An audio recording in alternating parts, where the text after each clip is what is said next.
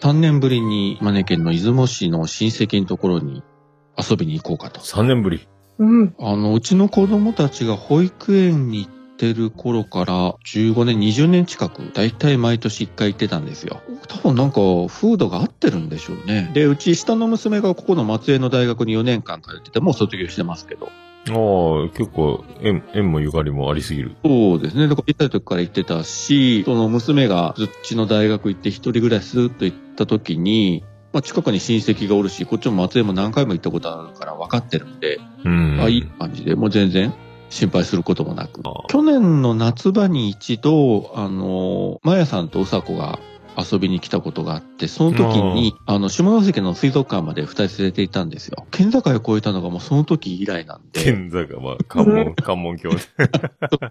とりあえず久しぶりに、え、遠出をしますよという話でございました。はい。